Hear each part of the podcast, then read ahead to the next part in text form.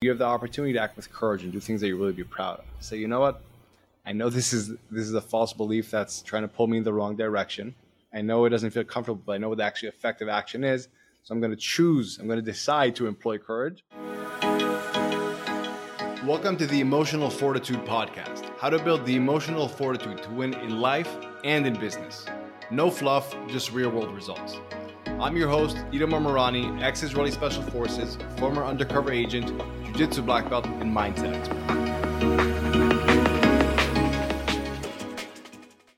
Welcome to today's episode, everybody. So, today we're doing something a little bit different, something a little bit special.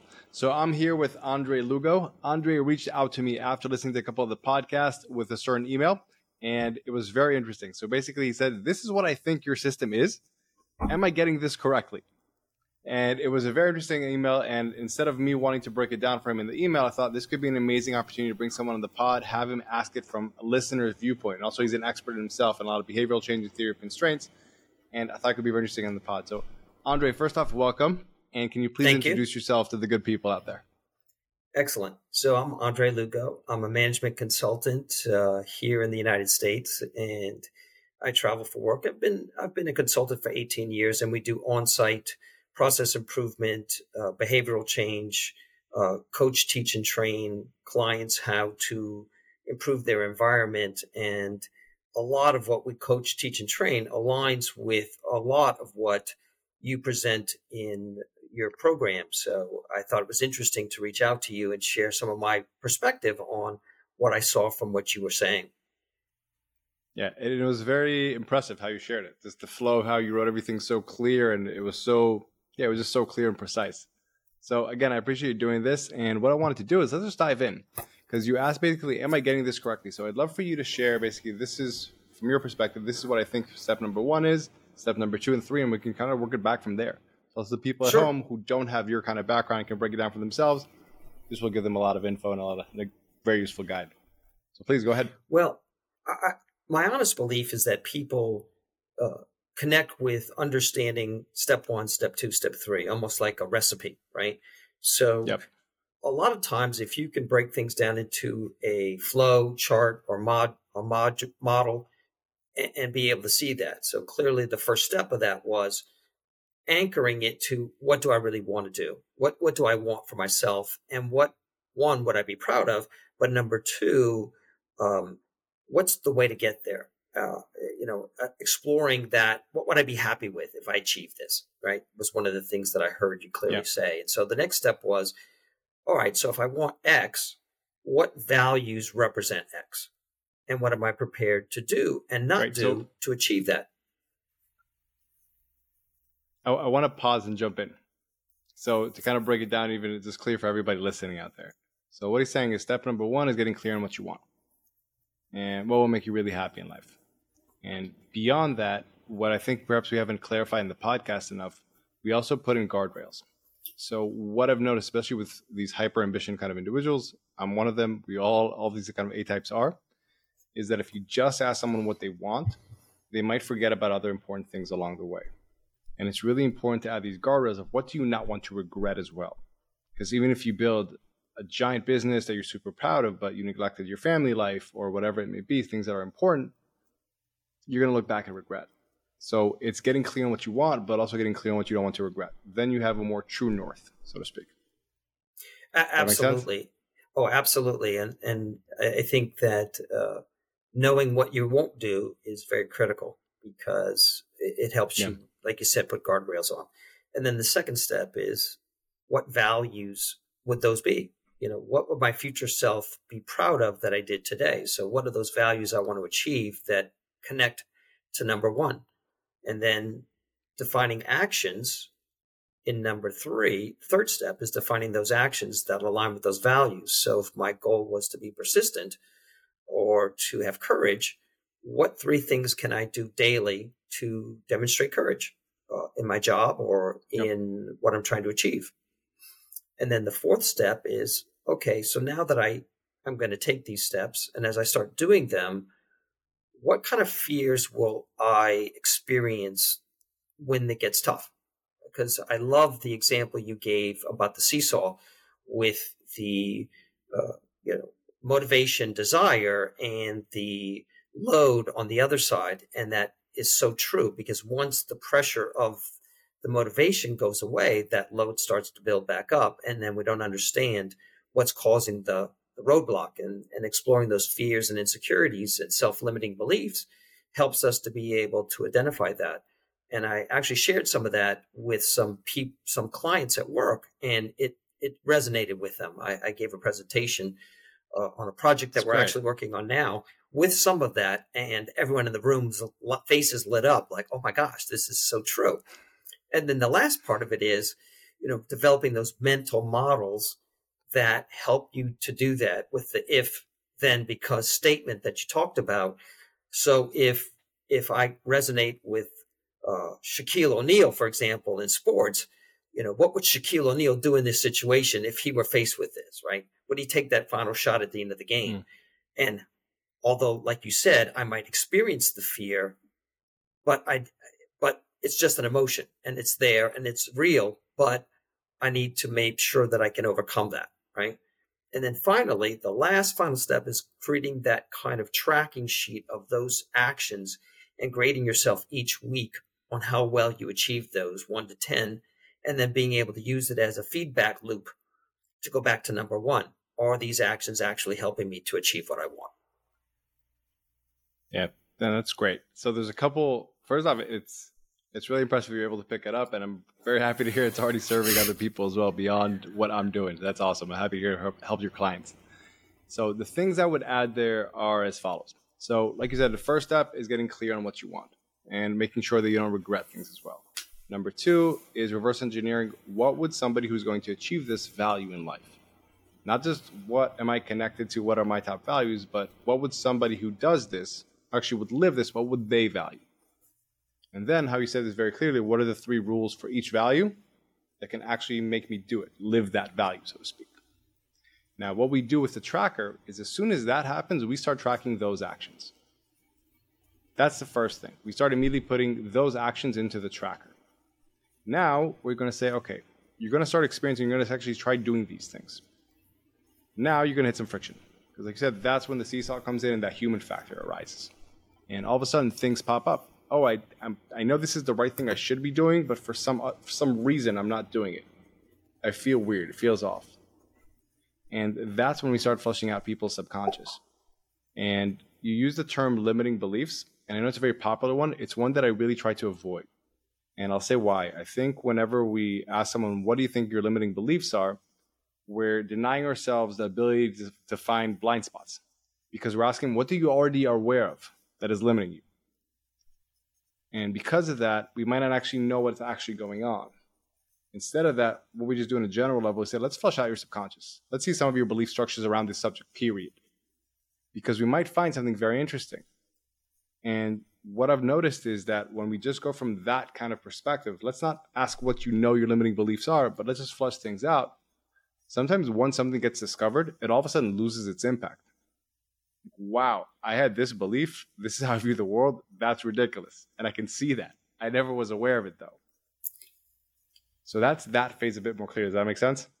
Oh, absolutely. It does. And I think trying to uncover that is probably incredibly impactful because a lot of times, like you said, I, I may I may not be aware that I uh, have imposter syndrome, right? I, I might think that uh, I'm confident. I go into meetings and I, you know, I'm presenting or I'm talking or I'm engaging. Uh, but again, I may not realize that what may be that may be something that I need to explore because maybe I shut down when a certain element of that occurs and I don't realize that it's being driven by that imposter syndrome.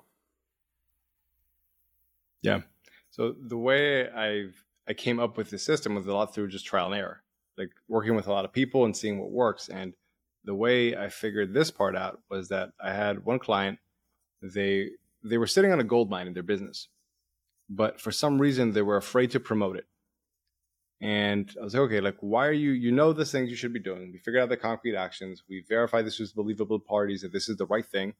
So why aren't you doing it? And when we really dug in, they had this belief that they figured, oh, if I make a lot of money, that means I'm greedy. Why? Because where they grew up, they looked at rich people as people that are bad or greedy or not kind. And they were not even aware that was playing in the back of their head. And that's when I recognized, and I, you said at the beginning that part of your background is behavioral change and theory of constraints.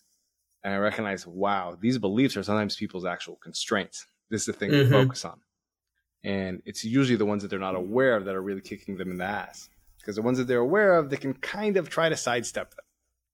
But if you're not true. aware of it, you're just getting blindsided by them. They completely take you off track.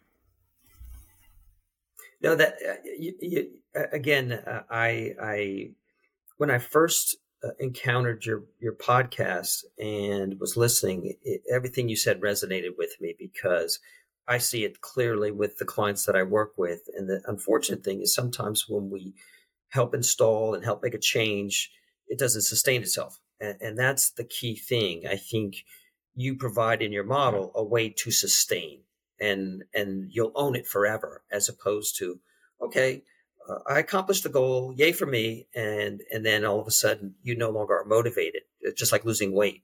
And so i think this gives it a way yeah. to perpetuate itself. And part of the evaluation process is is it achieving number one? And if it's helping me achieve number one then I, then it's it's good. If it's not then exploring some more because maybe there's something else that's causing an issue as well. Yeah, and it's interesting. So we're gonna go forward or go backwards, but it's interesting what you're saying about number one. What I've noticed a lot of times, people, it's kind of a cycle. People get clear on what they want, what they need to do in order to get there, and then they flush out the main things that are holding them back internally from doing it. And then all of a sudden, they feel a lot more free. So they're like, you know what? I actually want something much bigger. I just didn't recognize that before, but I feel much more free to actually look further ahead now. And their ambition rises, and all of a sudden they have to go through that loop again. It's kind of like a closed loop, but it's not. It's just like an upward spiral where you keep going up and up and up and up. But I kind of want to go back to what we were saying about. Sorry, go ahead. No, no, I, I was just going to say that that's true, and, and and helping people to identify that sometimes takes several several verses of that song before you get there. Yeah. Yeah. Cool. So, one more thing I want to say that's really big about uh, beliefs is I try to not, again, avoid the, I try to avoid the term limiting beliefs, positive beliefs, and all that kind of jazz, because what I've noticed is the people that I usually deal with, they're very logic driven. They're not emotion driven. They're like, ah, I just want to employ my logic, and sometimes my emotions get in the way. And if I have a very hard charging entrepreneur and in the moment, they're getting very stressed out about something because they're like, oh, I believe that what I'm going to do is going to make me a greedy person. They're not going to stop and say to themselves, well, this is a negative belief. What's a more positive belief I can hold? That usually doesn't work for them. But what does work is if they can say, you know what? I know that thing I believe is not true. And because I'm a realist, if it's not true, I'm willing to do it even though it feels uncomfortable because I know it's not true. So when we flush out their false beliefs, what we do afterwards, their beliefs period, we go through a process of falsifying them. Like if you're going to make more money, does that actually mean you're going to be a greedy person who's a bad human being? Because once we take, we flush out their subconscious, we find their blind spot. And then instead of just saying, okay, this is a blind spot, let's call this a negative belief and let's adopt a positive belief, hurrah, that you can go with. Instead of that, we say, is this actually true or not? Mm-hmm. Because once they recognize, man, this isn't actually true, then they give themselves permission to let go of it, even though it feels very uncomfortable. And, and that's I that's think very insightful. key step in it. Go ahead. No, no, that's very insightful because negating it, I think, is the is the key element, right? Because, like you said, ultimately you're gonna you're gonna change it, but you want to make sure that it doesn't have the possibility of resurrecting. And when you negate it, you've sort of taken it off the table. And I think that's a key, a key yeah. factor in getting to the, to the ultimate goal, right? Yeah. So I think as far as negating it, uh, that's a pretty strong word, but I say you you have the ability to mitigate it. So I think in the from what I've seen in the moment, let's say you're in a bit of a high stress situation, one of your old beliefs is still going to pop up because you're stressed and you revert back to your defaults. It's kind of like when an athlete is very tired towards the end of the game and they just fall back on muscle memory. Call it mindset muscle memory. It's the same thing. But if you're aware that, oh, I'm about to fall into this pattern that I shouldn't because I know this isn't true and it actually doesn't serve me, and I also do know what actually is true, then you give yourself the opportunity of choice, the power of choice. When instead of just being a victim to your beliefs, you can say, you know what, I know this isn't true. And I know this would be convenient for me to react this way because this is how I used to believe things are. But I know it's not true and I know what actually is true. So therefore, I get to choose to be courageous, do something that doesn't feel natural, but I know is the correct thing and take that action. And I think that's the really crucial part about it is giving people that power of choice. They're not just be victims to their old beliefs. I think again, that's so right on because I think when you take those actions and like you said uh, in previous podcasts, uh, you know, doing it because you know it's the right thing to do, even though it does feels uncomfortable, you're gonna. Um, and and I loved uh, early on one of your very first podcasts that I listened to. You talked about when you were in the competitions and you'd win at a certain level because you yeah. understood you were that good, but then when you got to the second level, uh, you know you afraid to take the shot at the end of the game, so to speak, and and it caused you some some pain and so overcoming that pain by making sure that you, yes, I get it, but I'm going to keep moving on because this is the right thing for me to do and making a conscious choice, I think is, uh, is critical in this process. Yeah. So I've actually kind of developed a deeper understanding of what happened there. So I'll share it basically. So there's a concept. Have you ever heard under the performance pressure bell curve? Yes. Yeah. So what I recognized is that because I was put, attaching so much meaning to the actions I was taking, it was moving me towards the wrong part of that performance pressure bell curve. I was putting too much pressure on myself and my performance really dipped because I had the belief that I wasn't aware of. It was a complete blind spot that unless I win this, I'm not a tough guy. I'm not validated. I'm still going to be that soft guy who quit back in the day. And for me, that's why I think understanding these blind spots is so important. Because if you would have asked Itamar of when was it? 2012 what's going on in your head? I've been like i don't know. I was trying to win. I wouldn't have been able to know if any of my self-limiting beliefs. But if i would have had somebody sit me down and be like let's flush out what's going on in your head right now. Let's talk about it. How do you think about the situation? What are your concerns? What are your doubts? What whatever it may be. That might have come up. And if that had come up and someone would have pulled that out of me then it wouldn't have held power over me anymore and i could have performed at my best and achieved what i wanted to does that and, make and sense how think, it all goes together? Absolutely. And, and that's why I think a lot of times coaching is critical because it's an independent voice that yeah. sits down with you and says, okay, let's explore this. Because some people, like I said, you could walk through the model and go, okay, I get this. I, you know, I'm good. You know, here's my limiting belief. Yes, yes, I need to change it.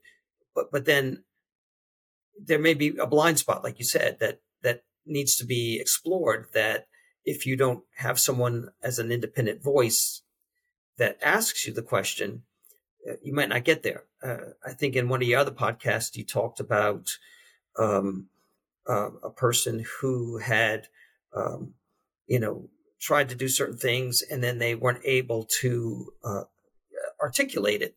And then they couldn't understand why they couldn't get there. And then, as you said, you, you explored it and then all of a sudden it clicked and they saw that that was the issue driving their behavior. Yeah. Yeah. It's a fascinating one. So, to kind of recap where we were so far, first part is clarity. Then, second part is the values. Third part is distilling rules for them. Fourth part is flushing out your subconscious, not asking what are my limiting beliefs, just figuring out what are your belief structures. Then, after that, falsify them. And the way I like to falsify them is by just asking First off, where did you learn this from? Why do you think this is how the world works? And just sometimes that question removes a lot of the actual weight the beliefs hold. Because you're like, oh, I just had a mm-hmm. kid when I was in third grade. He told me that people who make a lot of money are greedy and bad people. So right now, I'm looking at the world through the eyes of a third grader. And we ask, like, what's the context? Where did you learn this from? Who did you learn this from? And is it actually true? And sometimes people still get stuck. So we ask, would this actually be true for somebody else as well? Not just for you, but is this just a general truth. For example, gravity is true for everybody.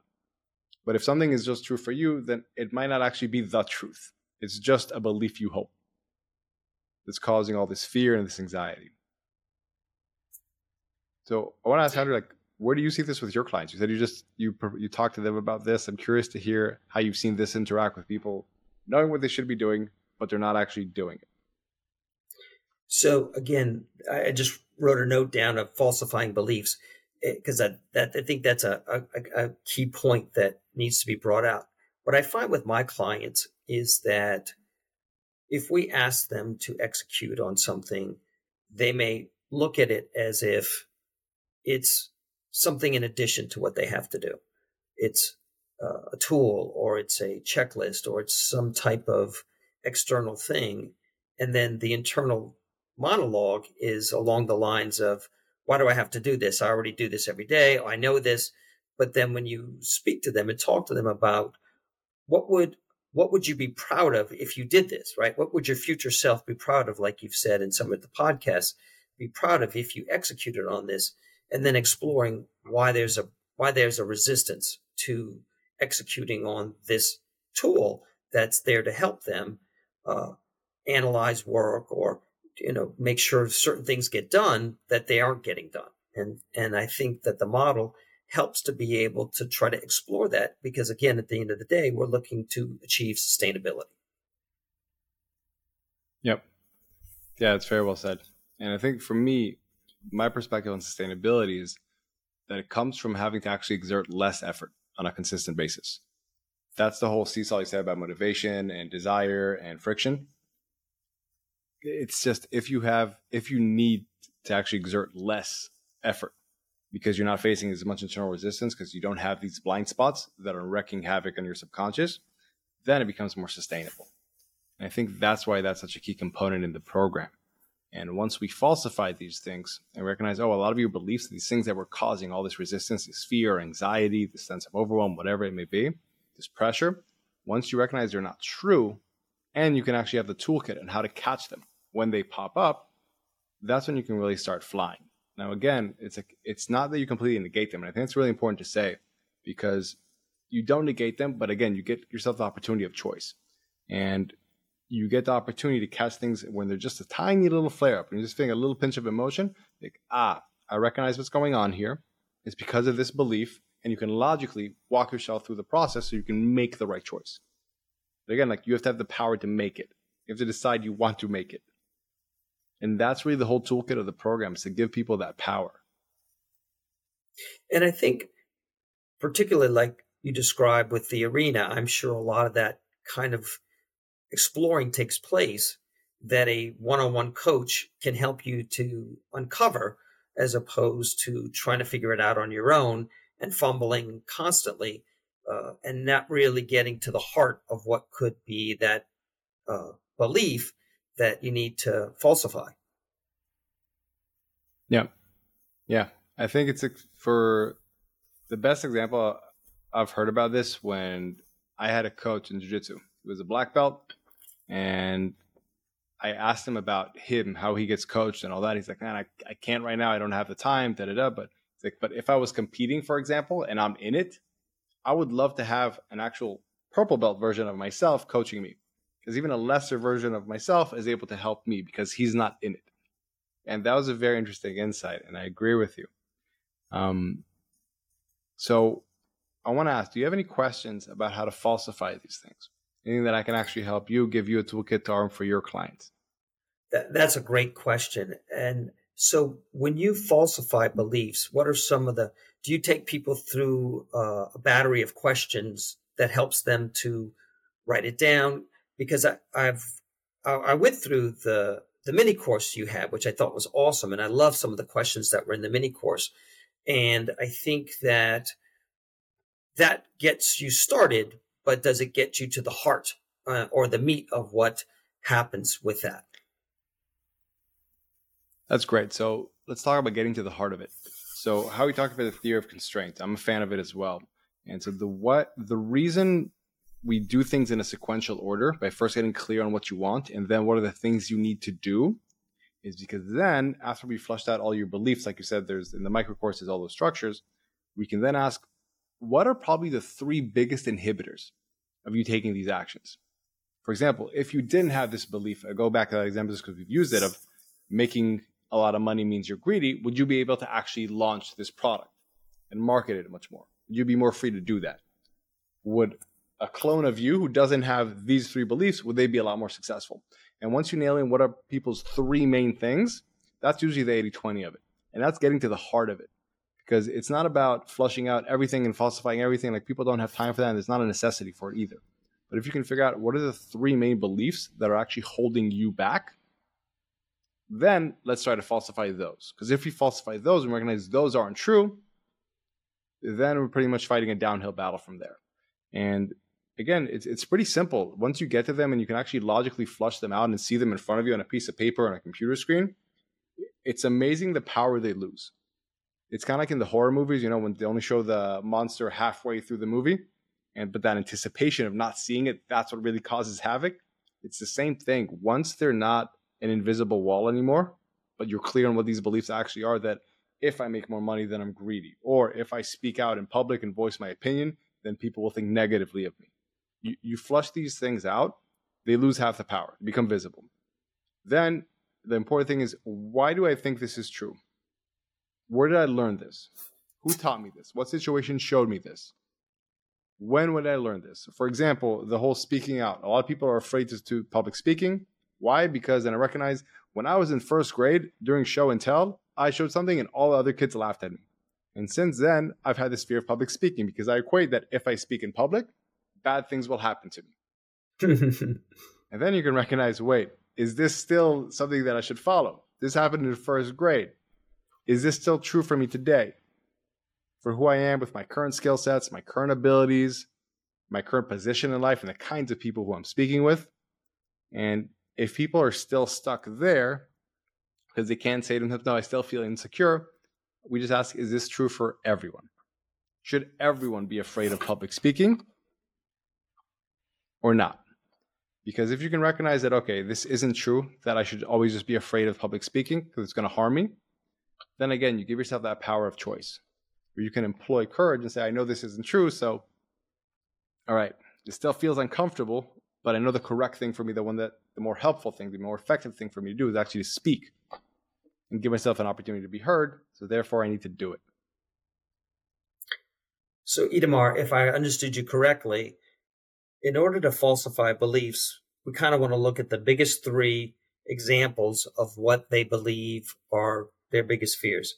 And then the second thing is, why do I still? So, oh, sorry, I'm gonna I'm gonna butt in because this is really important. So no, it's not about the three biggest fears in general. It's about what three main beliefs could be holding them back from taking those beliefs. specific actions that we figured out. They didn't, no, but but beyond that, not just their three main beliefs in general, but the main beliefs that are stopping them from taking the specific actions that we figure out they need to take now mm-hmm. the rules. Yeah, so, so the beliefs really are tied to because that the beliefs clarifies. are tied to the actions. Yeah, yeah. Yeah, because at the end of the day, this is all about actions. Like what I care about yeah. is, again, this is very different than therapy of just healing general things. It's about how can we get you to take more action. So we figure out these are specific actions you need to take. So what's blocking you from doing those things? Because those yeah, are the tangible actions. Mm. Yeah, tangible actions. So then exactly. it's an and then why do I why do I still hold on to these beliefs? Or are they true? I'm sorry, are they true? And then is this still true for everyone? And then from there, it gives you a point of yeah. clarity. And then that's where you're prepared to address it. Yep. It's where you're, pre- you're beyond prepared to address it. You have the ability to recognize this isn't true. And you have the ability to decide do I want to keep going in line with this belief? Or do I want to do what would actually serve me? And I think a big part of it is recognizing that it's still going to feel uncomfortable. That's really important. I think when people tell themselves, oh, okay, this is behind me, I've negated it, it doesn't matter anymore, it's not going to affect me, that's when they get blindsided because it still is going to affect you. It's what you naturally do, it's how you naturally think. But again, you're trying to grow, you're trying to change and evolve. So it's really important to accept that, okay, when I'm about to do this big thing, for example, I'm about to go do a public speaking gig, I recognize that I'm still going to feel uncomfortable. But when I start feeling a certain way, I start recognizing that I'm getting nervous or anxious, and I start going into my head about it, and say to myself, wait, wait, wait. I'm getting nervous because I have this belief, because of what happened in the first grade. And I know it's not relevant for today. So while I recognize that I'm still going to feel nervous, there's nothing really for me to feel nervous about. So I don't need to backtrack, but I need to go ahead and do what I need to do. No, I, I get, I see what you're saying, and and uh, you've given me enough fodder to go modify the model a little bit more to add some of these elements to it, you know, so that it's a paint by numbers, yeah. so to speak. But I'm I'm sure you know that's that's where the probably the crux of of getting through it is is in that is in that uh, looking at those three beliefs that are holding you back from taking the action you need to, so that uh, you know, do you still believe yeah. that they're true? And I now have power to to address it and take some corrective action or progressive action or or not and and but hopefully you know you've given people such a freedom to be able to make that next choice you know it, it's sort of prescriptive yep. that you can take that next choice and it's not it's not going to be uh, as scary as you think like you said with the monster at the end of the movie right yeah so i'll say this a big thing I tell people we talked about do things that your future self will be proud of we give everybody the the ability to act with courage and do the right thing. They're not always going to feel confident because they're still going to have that background of that belief. You've, you've held it for 40 years, 30 years, whatever it may be. It's going to be there. It's going to feel uncomfortable. But you have the opportunity to act with courage and do things that you really be proud of. Say, you know what? I know this is this is a false belief that's trying to pull me in the wrong direction. I know it doesn't feel comfortable, but I know what the actually effective action is. So I'm going to choose, I'm going to decide to employ courage, and I'm going to do that. And I think through that process, people can feel a great sense of pride and personal accomplishment. And, and that's ultimately what I think is is uh, the goal is that sense of accomplishment. And for us and people like myself who are consultants who have to help change behavior, who have to drive process improvement to achieve an objective, a savings or a throughput increase, whatever it is, uh, getting people to own and have that power of choice to be able to sustain it and, and live by that value and be happy that they achieved it and be proud of their future self for doing it. Yeah, cool. I want to I want to give you one more tool here, if I may, exactly okay, for people to have that power of choice. So, and this is how I would word it the moment you're getting emotional is when you actually have the power of choice. Now, what you want to do is be able to recognize when are you getting emotional, when are you starting to get hijacked by your amygdala, your lower level self, whatever you want to call it. And the process that I usually use with people is the ABC triangle. So the ABC triangle is something that I actually uh, learned about originally from the head of psychology of the Mossad. He explained it to me and it made a lot of sense to me. It's something I teach with all my people. So A is affect. How do I feel? B is body behavior. What happens to me physically? And C is cognitive. What are my thoughts? So, for example, if I know that whenever these three beliefs, these main beliefs that we said these are the biggest constraints to me taking the correct actions pop up, I feel nervous. I feel scared. For example, for me personally, I feel agitated and I feel very aggressive. That's my default mechanism. It's a protective mechanism. For some people, it's nervous. For some people, it's scared. For some people, it's shy all of a sudden. For some people, it's timid. So if you can know what are the ways that I feel when these three beliefs start affecting me, it's really powerful because then you can say, oh, wait, if I notice that I'm feeling this way, I need to stop because this belief is starting to hijack my thinking. That's the affect. Is that clear? Yes, yes, yes. You, you. So let me ask, what do you think say, would be for you, Andre?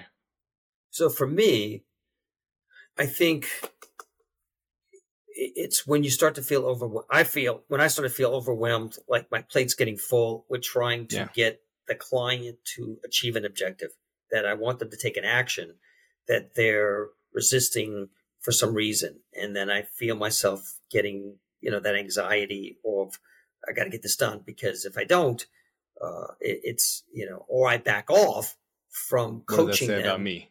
Yeah. Yeah. Yeah. Exactly. Beautiful. Great. So it's anxiety and overwhelm for you. Awesome. So let's move to B. B is body behavior. So what happens to me physically? For some people, they slam doors, they type really hard at the keyboard. Um, for some people, it's also cravings. Let's say for food.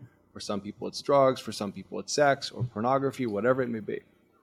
Like for me, my main way physical is that I recognize I get very antsy. Like I need to go work out, or I clench my jaw, or my nostrils flare. When that happens again, that means I'm getting really agitated, and that's how physically, like if my wife is in the room, she'd be like, "Oh, Itamar is agitated right now. I can see it very clearly on him." And that's also a way for me to pick up something because I'm not aware of how I'm feeling. But if I notice all of a sudden that I'm clenching my jaw, I can take a step back and be like, "Whoa, something something's bug, bugging me here," and I'm probably ascribing way more meaning to it than it should be because one of my beliefs are flaring up, and I'm not being logical about the situation. So I need to calm down, take a breath. So what do you think excellent. that would be for you? The body. Yes, behavior? for me, I would say I I know for me, I start to feel a certain amount of stress, and I want to become very curt, and and uh, you know I want to cut people. You know, it's like I don't want to hear. I, I, want people to stop talking to me. You know, I want I want to shut down mm. any kind of any kind of resistance uh, that I'm experiencing. Okay, so that's going to be cognitive, but what do you think physically? So let me ask this: Your wife, how would if I asked her, how would I be able to see visually? What would I see in Andre when he gets stressed or anxious or overwhelmed? She'd probably say that, that I, in him. What would she say? She would probably say that my facial features would definitely definitely demonstrate that uh, I'm getting very, you know, I'm I'm getting pushed to the point where I, I'm I'm shutting down. Yeah. Yeah. Great. So that's something for you to know. Say, okay, when I notice that I'm making a face, mm-hmm. that's when I got to take a step back. Now, the C, the last part, that's the cognitive. That's what goes on in my head. So, for example, you probably hear a voice in your head saying, Man, I wish I would just be quiet and just get the work done, or something along those lines. Are there specific phrases that you notice yourself saying? Ooh, that's or a good thinking? question. Um, I, I think a lot of times, yeah, my my I could start to tell, start to say things like, "Okay, I don't want to hear anymore. This is what needs to happen, and it needs to happen now." Yeah. For me personally, that's that's usually yeah, some so, of That's usually so what I would say. There's some times where that actually does need to be the truth. Like sometimes, all right, guys, enough. We need to get the work done. But do you notice yourself saying things in your head? Like, why this person not getting it? Are they just are they yeah, I would definitely say that. Are I there say any that judgmental too. things? Because because sometimes. Yeah, so do you have any? Sorry, go ahead. No, I was just going to say sometimes I can default to that, um, but other times when I'm really cognizant, I may say, okay, what do I need to do differently here to get it? Because this approach isn't working. I need to possibly change the approach that I'm taking, or you know you've you've got on my last nerve and uh you know we, we need to we need to i need you just make yeah. this happen you know you know and sometimes yeah. that that That's great. gets the job done but did i do the right thing in helping them feel like it was something they wanted to connect to as opposed to just all right he's angry yeah. with me now let me get it done yeah so what are the thoughts that go on in your head when you're angry and again, this is not something that like for me, for example, the things I have like why this person just fucking get it? Why don't they want to just do the work? Or mm-hmm. I don't mm-hmm. want to deal with this nonsense. It's not things that I would say I'm proud of that I think, but it's what my more primal like brain, that's what it comes up with. So that's when I say, oh, I'm thinking in a way that I'm not proud of. This isn't intelligent Itamar stepping up. This is primal Itamar stepping up. So I need to catch this. And if I can have these kind of thoughts and I can recognize, oh, Itamar is starting to swear or whatever it may be in his head, not at people, recognize, okay, he's being hijacked by lower level Itamar. So do you notice any things that you could say, these are the thoughts that I go on my head when I'm not at my best? Oh, for sure, because I start to get critical. Uh, I'm incredibly critical at uh, in situations like that, where in my head, my self talk or my inner monologue starts to starts to think about, okay, you know, you know, what's wrong with you? you know, why aren't you? Why you yeah, know? That's great. Yeah, you know, why, why aren't so you doing what I'm asking? That specific you? phrase, even if you can catch yourself, yeah, if you can catch yourself saying to someone, "What's wrong with you?" That's obviously like from a high level. That's not a very productive way to think and communicate with people. For sure. So that's why we want to stop ourselves because that's probably something you can recognize. Oh, when I hear this in my head, when I think what's wrong with someone, I actually need to take a step back. Because right now I'm about to do something unproductive because I'm going to vent my emotions on this situation instead of employing my logic to actually better the situation. And that's a really powerful right. tool because now you have the ability to recognize okay, when I feel anxious and overwhelmed, or when I make a face, or when I say to myself, I hear this voice in my head saying, What's wrong with you? Now I have the power. Now I have the power to recognize, oh, wait, I'm starting to get emotional here. What belief is causing this? Is one of my beliefs being touched here, being poked? One of my insecurities, perhaps. And is this belief true? Or is this insecurity valid? If not, okay, I got to take a step back for a second, catch a breath, and then do the right thing, even though it feels uncomfortable. And that tool of recognizing when you get emotional, that gives you the opportunity to be in a position of power. Awesome. That's that's powerful because I, again, it's recognizing it in the moment when it's occurring and being aware of that, and then using the power of the process to to uh, double down on the right thing and and and understand what emotion is potentially driving that and then realize, ooh, we want to stop that. Yeah. And the beauty of it is if you do the legwork of, again, clarifying what you want, what you don't want to regret, what are the correct values and actions that you need to distill from that, and then what are the main beliefs that would cause you to not do that. And if they're true or not, all of a sudden you can compress time because you've done the legwork. So when you catch yourself in a moment starting to get a little bit emotional, in a matter of a couple seconds, and again, the more you do it, the better you get at it, you can all of a sudden get yourself to a place where you recognize, oh, Itamar's being emotional here. He's not. He's about to do something that's not actually going to serve the goal. It's not the action that he should be taking. So why is he about to do this? Oh, because it's poking at an insecurity of his, and he has a belief that if this happens, he won't get what he actually wants, or something's bad's going to happen to him. But it's actually it's not true, and I know this isn't true. So I need to take a step back, take a breath, calm, be calm, and actually do the correct thing, even if it feels uncomfortable. And when you do all that legwork, you can really compress time. And if you have that also ability to catch yourself when you need to actually do that mental model, when you need to enact it, when you start getting emotional, it's a very powerful thing.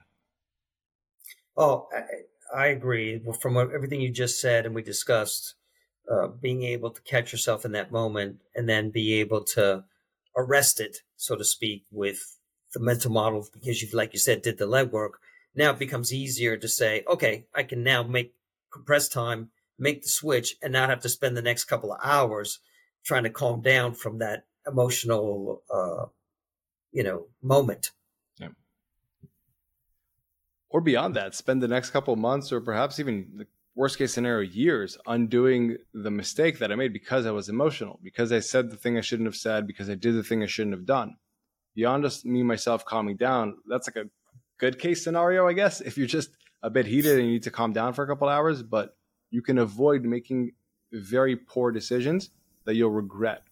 Because again, if you can not act in an irrational, emotional way, but employ your logic and do the correct things that will align towards your goals, that's how you win. But if you're getting hijacked by your emotions, it's a tough out. And that's really what I want to empower people to not get hijacked by their emotions.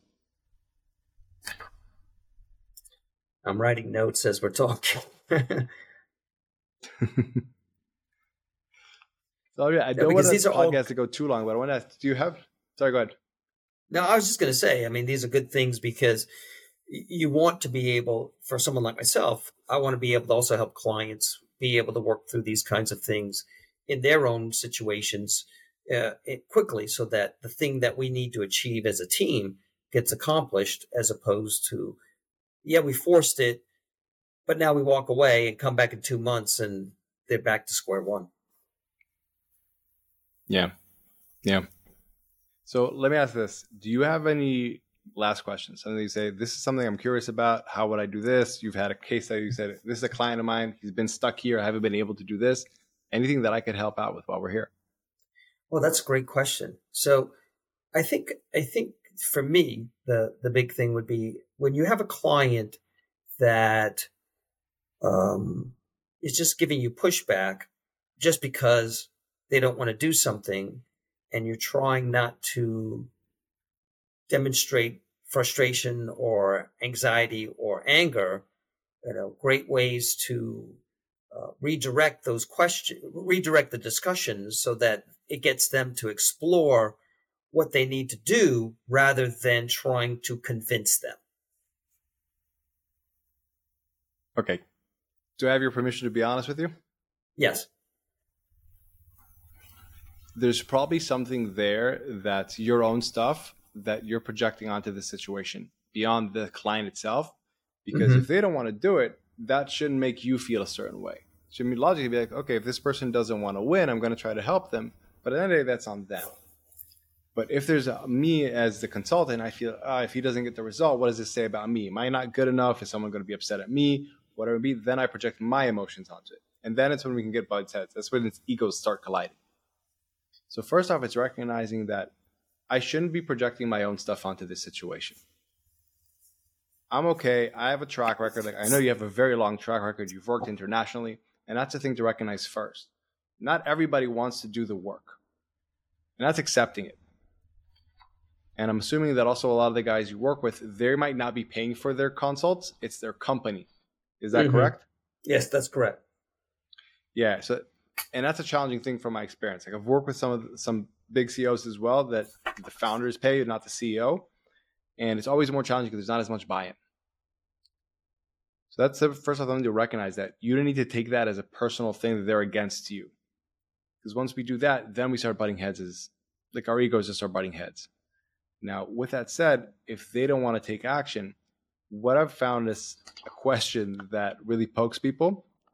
Be like, do you want the result? Let's be honest here.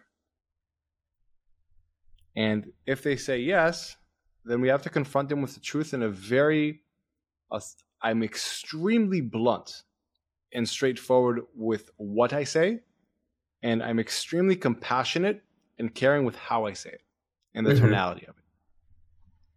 So i would say listen man do you want to achieve this result? Yes or no truthfully. Let, let me calm down the whole voice. Do you want this result? And they'll say yes Be like, okay so are we on our way to get there honestly is that how what do you think They'll be like, uh, ish. Can I be honest with you? And at first, like I asked you this, but I disarm people with a question. Because as soon as I ask someone, can I be honest with you? Or do I have your permission to be honest with you? All of a sudden you recognize, oh, this is an ally. He's asking me. He's not just talking at me. And once we've become allies, say, like, so here's the deal. What we're doing right now, it's not going to get us there. And notice the words I'm using, it's us. We're a team here. We're trying to do this together. Like, I absolutely know that we can get to the goal if we do these things. But what I'm noticing in you is that there's a part of you, not you, there's a part of you that's showing some resistance here. So let's figure out what that part is so that we can get you to the finish line. You can win and you can have all the rewards that you want, that you can earn. And usually that creates a big shift in people because they recognize I'm an ally, an ally, sorry, and I'm not putting the place I'm not placing the blame on them. I think there's a part of you that's struggling with this. I can tell you want to win, but there's something in you that's holding you back. So let's figure out what that is together. All of a sudden, they don't feel attacked. They don't feel attacked. They can open up. But with that said, some people just don't want to win. That's the reality of it. And I think it's also something important to accept. Not everybody that you don't see results with, it's not always your fault. There's fit issues. Some people just don't want to win. They rather play politics or whatever it may be, and that's just the reality of it. And that's true. And I, I think you you speak right to the point of a lot of what we experience sometimes. It, it, when when the sponsor's not the you know when the company owner or is paying you know is the sponsor of the project, but the people that are going to be impacted by our work uh, don't necessarily have invited us. It's again trying to overcome those challenges. So I think you articulated that. Yeah. I, I you know wrote some notes on what you just said, and and definitely I think uh, good stuff. Good stuff. Particularly asking for the permission because I think that, like you said, takes it off the takes it off of the ego and puts it in the clearly in this in the situation of do I have your permission to be honest? And I, I like I like that approach. Yeah. And it's it's a very subtle thing, but it almost makes them feel like they're on a higher ground than me. Because if I have to ask their permission, then they're higher than me, then I'm treating them with respect. And all of a sudden, they don't feel like I'm the consultant that's coming above them. So therefore, they have to puff their chest and defend their ego. Because if he's asking me for permission, then there's not this power struggle anymore. So I can be more open. It's like whenever I want to drop a very, um, it's called a bomb on someone, where I have to say something that's very direct, it could be very painful. That's always a preemptive question I ask because they recognize that I'm about to say, and like all my clients know this, that when I say that to them, they're like, okay, what's coming? but they recognize that I'm asking their permission because I want to help them. So whatever I say afterwards, it comes with a completely different sense attached to it. And again, what we're looking to do is be that trusted advisor, be that person that they look and see value from so that they want to listen to what we have to say. So, yes, absolutely. I, I think that's yeah. definitely great. Cool. Any other last questions? Do you have any one more we have time for? Ooh, yeah, it's it's it's been a pleasure to to, to speak with you, and uh, because I really have enjoyed uh, the podcasts and all the all the material you you produce and and the content that you generate, and so getting to understand some of the finer points of this process is has been very very good to me. For so I, I certainly appreciate that. Um, uh, I, I, guess the question is, do you find that in the in the guys that you actually work with, do you find that uh, the majority are uh, taking the actions that you help them, you know, that you explore with them, and are they finding themselves choosing success at the end of the day? Oh, that's such a good question. Choosing success. I like that. So, truthfully, yes. So, the guys that I work with, I say this. First off, we're very I'm very selective of who I work with. It's also a part of it. I don't take on people that I don't think are actually going to be about it. Like a big thing that I say internally to the team is like we help winners win. We help people who really want to win, but are, are they're struggling. They're like, man, I really want to do it, but I feel like I'm holding myself back. I'm stuck on something. I really want to win though. We help those people get over the hump and remove this stuff. So we put ourselves in a position to work with people who are going to win. I think that's been the biggest part. It's not about trying to help people who are just lazy or unmotivated or resistance. Like I'm not trying to convert anyone from being completely unmotivated, a couch potato, to all of a sudden wanting to conquer the world. I, we purposely try to choose people who want to do big things and are also have a certain level of ownership and humility to say, you know what, I want to do the work. I just want to find someone I can respect to actually guide me through this process. And because we find those right people and we put them in the right groups and we're very selective about it because we don't want the wrong person to infiltrate those groups and ruin the entire atmosphere, people do see success. That's awesome. I that I appreciate that. Thank you so much. I mean that that that makes yeah. so much sense because you definitely want to work with people who, like you said, we, we help winners win. I, I wrote that down and put it in a box uh, because I think that that soundbite is is so poignant to what uh, helps people understand that if you're going to be allowed into this group, you need to be a person, or we perceive you as a person who really wants to to take it to the next level and win big. Yeah, awesome. Andre, I want to say thank you for doing this, man. Thank you first off for sending that email with it with the flow chart. It was very interesting to see, and also I really appreciate it. You know, I put out this content. Sometimes you never know how people react to it. So seeing somebody go through that effort to put it all together and say this is very helpful, it was very nice to see. And it also honestly taught me a lesson. Like I do not do that kind of thing enough for people that I also want to connect with, and I should, because it's a very powerful way to connect with people and reach out and say, I really respect what you've done. This is what I think about it. And it's a lesson that I need to do more of it myself as well. So thank you for teaching me that lesson and showing it to me. Well, I, I think, like I said in the email, it, it's like the Rosetta Stone of really trying to put it all together because I think it's it's a, a cool roadmap on how people can really take you know see what you're doing and be able to visually get it right?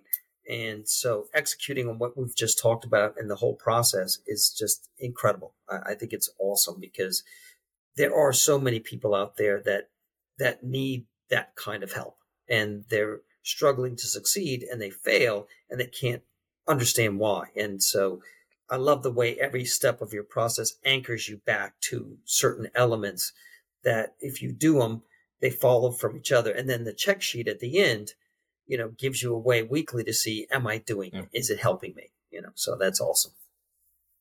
Yeah. Awesome. All right. Thank you very much, Andre. Appreciate your time, and we'll see everyone on the next episode. Thank you. Bye, guys. Thank you for listening to the Emotional Fortitude podcast. Please tell a friend if you enjoyed it and found value in it. Three last things before you go, though. If you feel like someone else with your exact skill set and abilities could be accomplishing more than you currently are, that's a mindset and emotional access issue. And here are three ways I'd love to help you conquer any internal limitations, go big, and win. One, Three Quick Ideas Tuesday newsletter. It's a weekly email with three quick ideas around one aspect of elite performance and how to approach it differently to get better and faster results. People say it's the most thought provoking and impactful two minutes they spend in their inbox each week. It's easy to sign up to and easy to cancel, and you can sign up at itamarmarani.com slash three ideas. Two is the Emotional Fortitude Micro Course. It will help you build the emotional fortitude and confidently tackle any goal. It's the complete, nothing held back emotional fortitude system in five simple parts. It's all under five minutes each module. See it, use it, and win. And it's completely free at itamarmarani.com slash course. And number three, lastly, if you want to dive in and aggressively level up, the Arena Mindset Accelerator might be for you. It's a six week intense sprint for entrepreneurs who are up for a dramatic transformation. It's an interactive live program where you'll be working with me in a very hands on way to get clarity on what you want, build an effective mindset to optimize for your goals, and establish elite emotional fortitude that would allow you to overcome any fear or doubt that could get in your way. You can learn more at itamarmarani.com slash accelerator. You can find all of these links in the show notes below or go to itamarmarani.com and have a look around. Until next time, who dares wins.